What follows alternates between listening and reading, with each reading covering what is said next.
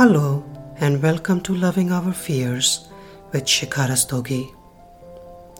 Several years ago, as I struggled with deep suffering due to a couple of untimely deaths in my family and a series of other personal losses which just kept coming one after another, I pulled away from society because I thought they wouldn't understand the depths of my pain and suffering. I thought no one would be able to relate to my pain because they weren't going through what I was going through. I was bitter about life and was angry with the universe for all the challenging situations I was facing in my life at the time. I was depressed and would live in a constant state of anxiety, waiting for the next shoe to drop. And it wasn't until 2007 when I finally reached a tipping point in my life where I was so tired of suffering that I wanted to put an end to it. But I wanted to put an end to it by finding a better way to live life, not by ending it. I would often think that there has to be a better way to live life, and I just wanted to find that better way, a way out of my suffering. However, I didn't really have a clue where I could begin. Then, almost 1 year later, in 2008, when Oprah selected Eckhart Tolle's book, A New Earth, for her book club, and also started the online webinars with Eckhart, I remember buying A New Earth, hoping that I may be able to read it and listen to the webinars and may be able to put an end to my suffering. But as I began to read A New Earth, I realized that I didn't quite understand the words that I was reading. It was a reality check for me and for my quick fix suffering mindset, and my hopes to put an end to my suffering seemed like a tall order.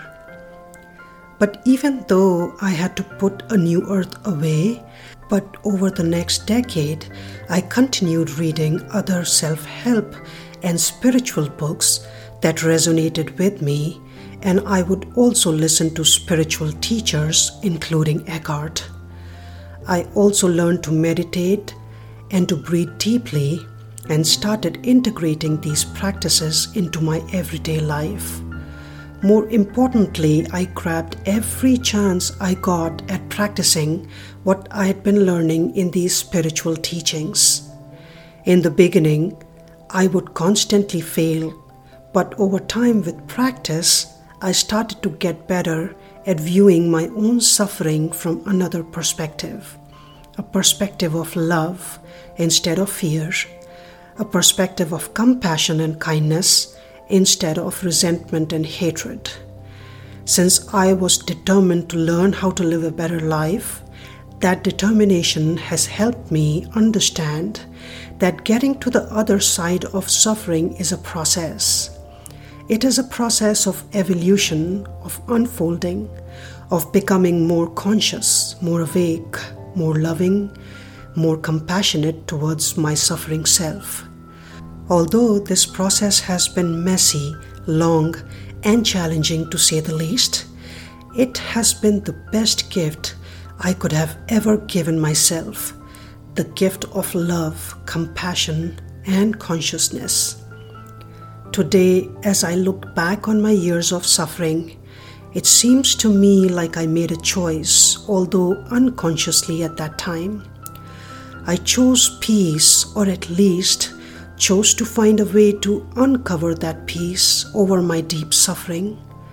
Ever since 2007, I have been using suffering to help guide me into understanding who I am and what I love, and to initiate change, to stop reacting to everything and everyone around me, learning to let go of control, and to be myself fearlessly.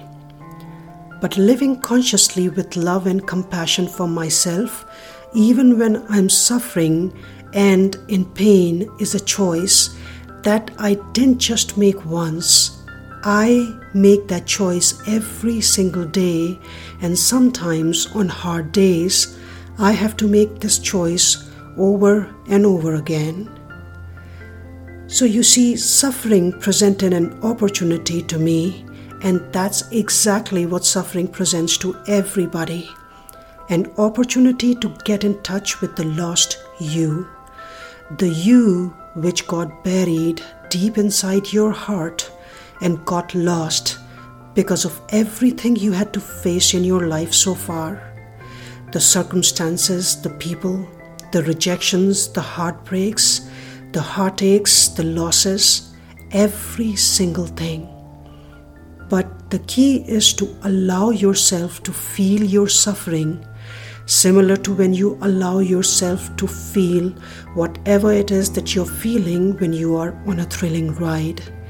You close your eyes and let go of control and do your best to enjoy the ride, no matter how scared you may be. And that's exactly what you need to do. Let go of your instinctive reactions to control your suffering and use it to reach for compassion, love, and kindness.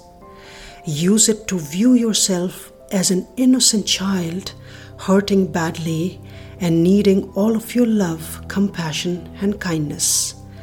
Because most times, instead of using suffering to go deeper into yourself and evolve, human beings try very hard to run away from it. Instead of embracing suffering and allowing it to move through us, we get stuck fighting with it with all our might. And because we fight with our suffering, it only gets stronger and we unconsciously move deeper into it. Another very important thing I understood about suffering is that assuming others won't understand my suffering caused me to suffer even more, because as I pulled away from society, I felt more lonely and alone, having to pull the heavy weight of my suffering completely on my shoulders. What I understood in the process is that all suffering is the same, regardless of why you are suffering, because it originates from a place of hurt and fear for everybody. And although I don't propose participating in suffering parties where all people are doing is complaining about their life and their suffering, however, what I would love to see happen in our societies is that more and more people start talking about their own pain and suffering and how they get through it on an everyday basis. Because when more and more people start letting go of the shame and guilt around their own pain and suffering caused by their humanness, that's when everyone will begin to feel safe and less lonely and less alone. People will feel less ashamed in their own sufferings. They will feel more connected to each other and more hopeful. They will be able to get inspired to let go of their own suffering because they'll see real-life examples of what is possible when you actually let go of your suffering. So, the question is, are you willing to stop hiding your pain and suffering and start sharing with the world?